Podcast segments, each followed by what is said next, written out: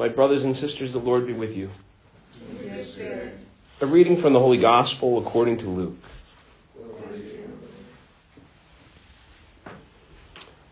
While the crowd was pressing in on Jesus and listening to the word of God, he was standing by the lake of Gennesaret.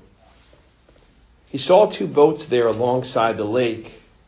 The fishermen had disembarked and were washing their nets. Getting into one of the boats, the one belonging to Simon, he asked them to put out a short distance from the shore. Then he sat down and taught the crowds from the boat. After he had finished speaking, he said to Simon, Put out into deep water and lower your nets for a catch. Simon said in reply, Master, we have worked hard all night and have caught nothing. But at your command, I will lower the nets. When they had done this, they caught a great number of fish, and their nets were tearing. They signaled to their partners in the other boat to come to help them. They came and filled both boats, so that the boats were in danger of sinking. When Simon Peter saw this, he fell at the knees of Jesus and said, Depart from me, Lord, for I am a sinful man. For astonishment at the catch of fish that they had made seized him and all those with him, and likewise James and John, the sons of Zebedee, who were partners of Simon. Jesus said to Simon, Do not be afraid. From now on, you will be catching men. When they brought their boats to the shore, they left everything and followed him. The gospel of the Lord. Lord Jesus Christ.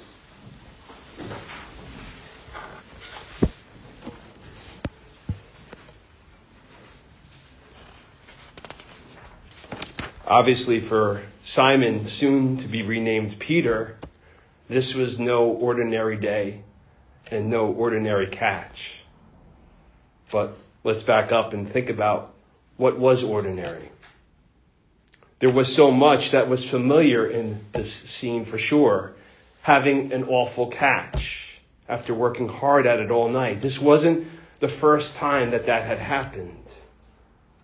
The hours spent at sea, hours in the deepest, darkest hours at night, when that happened, when nothing happened, nothing but failure, nothing to be proud of, nothing to show as any evidence of the time and energy and the effort that was spent.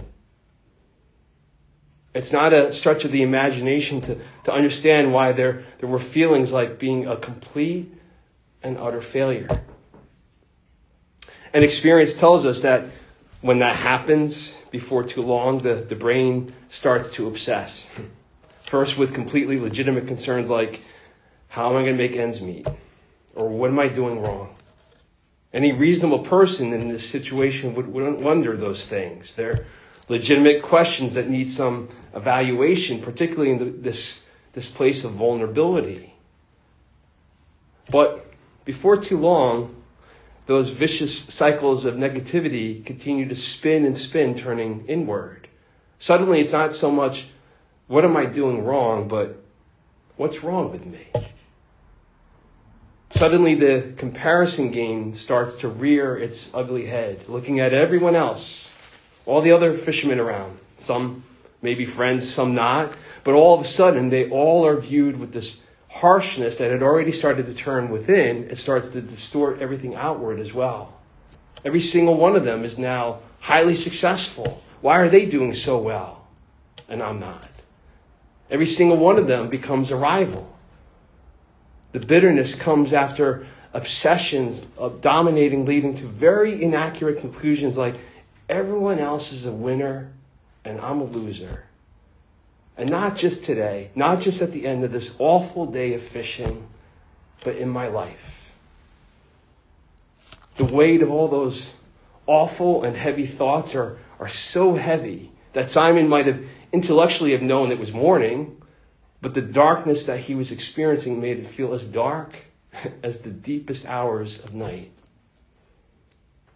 Now, none of this is written explicitly in the text that we just heard, but it's not a mere stretch of the imagination. It's right there in between the lines. And what else is not a stretch of the imagination is that this probably hits closer to home for many of us, no matter what stage of life that we find ourselves in either. As hard it is, it is to believe that sometimes that as we go through a list of people that we idealize as being far better than we are, that mother and father are better parents than me, that couple is so much more loving to each other than we are, that athlete, that musician, that classmate is so much better than I am. Even that priest is holier and smarter and more creative than I am. That person looks better, sounds better, is better. All these conclusions that we've concocted and created in our heads, creating rivalries and, and, jealousies with people who may or may not even have the slightest inclinations that we have, they too would find these destructive cycles somewhat ordinary and somewhat familiar themselves. And that explains why there's vast numbers of people who describe themselves as feeling isolated and lonely and depressed in our world, in our day and age. Yeah, there's so much that's ordinary and familiar about the scene for Simon because there's so much that's ordinary and familiar about it for all of us. Which, as much as we want to deny it when that light starts to break into that darkness, because there's something familiar about the darkness that we can get comfortable with. As much as everything stinks, everything stinks. So there's nothing to do. There's no expectations. I can just sit here and wallow in it. It's hard to break out of that and to choose to want to break out of it. And that's the point of decision that every person has to make wallowing or not, staying in the darkness or moving towards the light. That's what makes this gospel passage of such monumental importance that in the Gospel of Luke, it's recounted as the first call of all of Jesus' disciples, specifically his apostles. We're focused almost exclusively on, on Simon Peter, even though his brother Andrew and the two other brothers, James and John, they're there. They're called at this moment too. But it's almost like Luke wants us to focus on Simon Peter, to relate to him, and to put ourselves into that scene whatever boats we're traveling in, whoever it is that's in our company, whatever the nets we're casting into, whichever seas, each of us is Simon. And deep within, we're very much aware of our brokenness and our sinfulness. And Jesus comes right to us. That's why we're here. He's caught our attention, at least momentarily, to stop fixating inwardly and to look up and to see Him and to hear him. And amazingly, he asks to come aboard, to come closer. And gently, he invites us to, to put out into deep water and to lower our nets. And that's the moment of decision. That's the, the fork in the road, fork in the water, to put out, to move away from the wallowing thoughts and that shared negativity and depression of the world around us, away from the, the broken systems of evaluation where value is determined by this bizarre set of standards that are designed to be impossible ever to achieve and always leave us unhappy and unfulfilled. Just as Jesus invited Simon, he invites us to put out into deep water, away from all that, and to listen to him and to trust Him. Because when you think about it, it wasn't the miracle that made this no ordinary day and no ordinary catch, as spectacular and awesome as that was.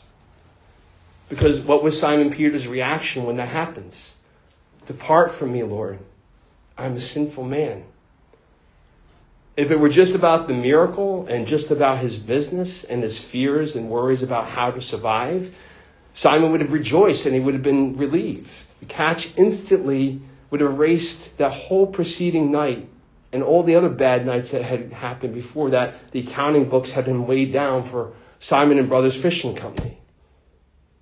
But the abundant catch of fish, that miracle, is almost like an afterthought.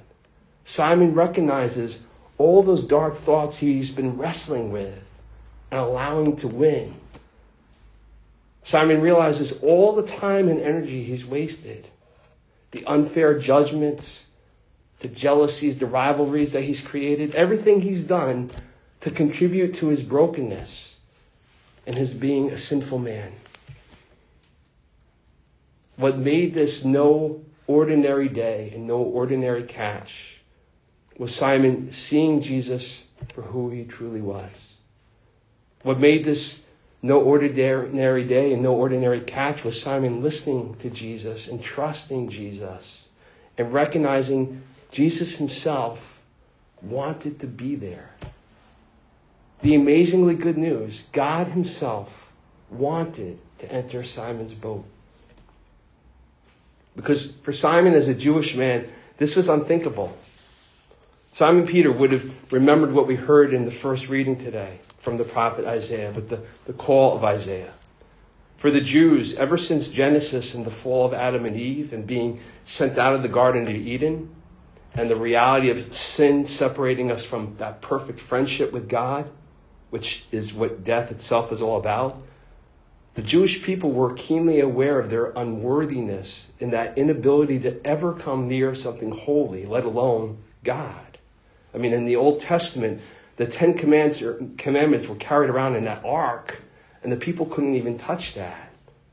There was elaborate ways and means assigned to people just in order to transport the Ark of the Covenant. So they were very much aware of the inability to be near God, who is the perfection of holiness. And that's what that first reading is all about. Isaiah, as we heard in that call to this particular service as a prophet, describes the scene of this vision where he sees God and he sees his angels. And just the sight of them causes fear and dread. He says, I'm doomed. He doesn't feel worthy to be there, let alone ever to speak God's words to his people. And you know what? He's right. He's not worthy. But what happens? In this vision, the angels at God's direction take basically a coal from the fire at the altar of God's temple and touch Isaiah's lips to cleanse him. God wanted Isaiah to be his prophet, and so God made him worthy. Which brings us back to Simon. What made this no ordinary day, no ordinary catch, was Simon seeing Jesus for who he truly was. What made this no ordinary day and no ordinary catch was Simon listening to Jesus and trusting Jesus and recognizing that Jesus himself wanting to be there. The amazingly good news God wanted to make Simon Peter wanted to make him worthy. God Himself wanted to enter the boat. God Himself wants to enter your boat. What will break the cycle of brokenness and sinfulness and unworthiness and rivalries and comparisons and depression and heaviness that we find ourselves as very familiar and very ordinary? What will be the day that is no ordinary day for us is when, like Simon, we let him enter our boats. We listen to him. We trust him. We surrender ourselves and our sinfulness to him and allow him to make us worthy.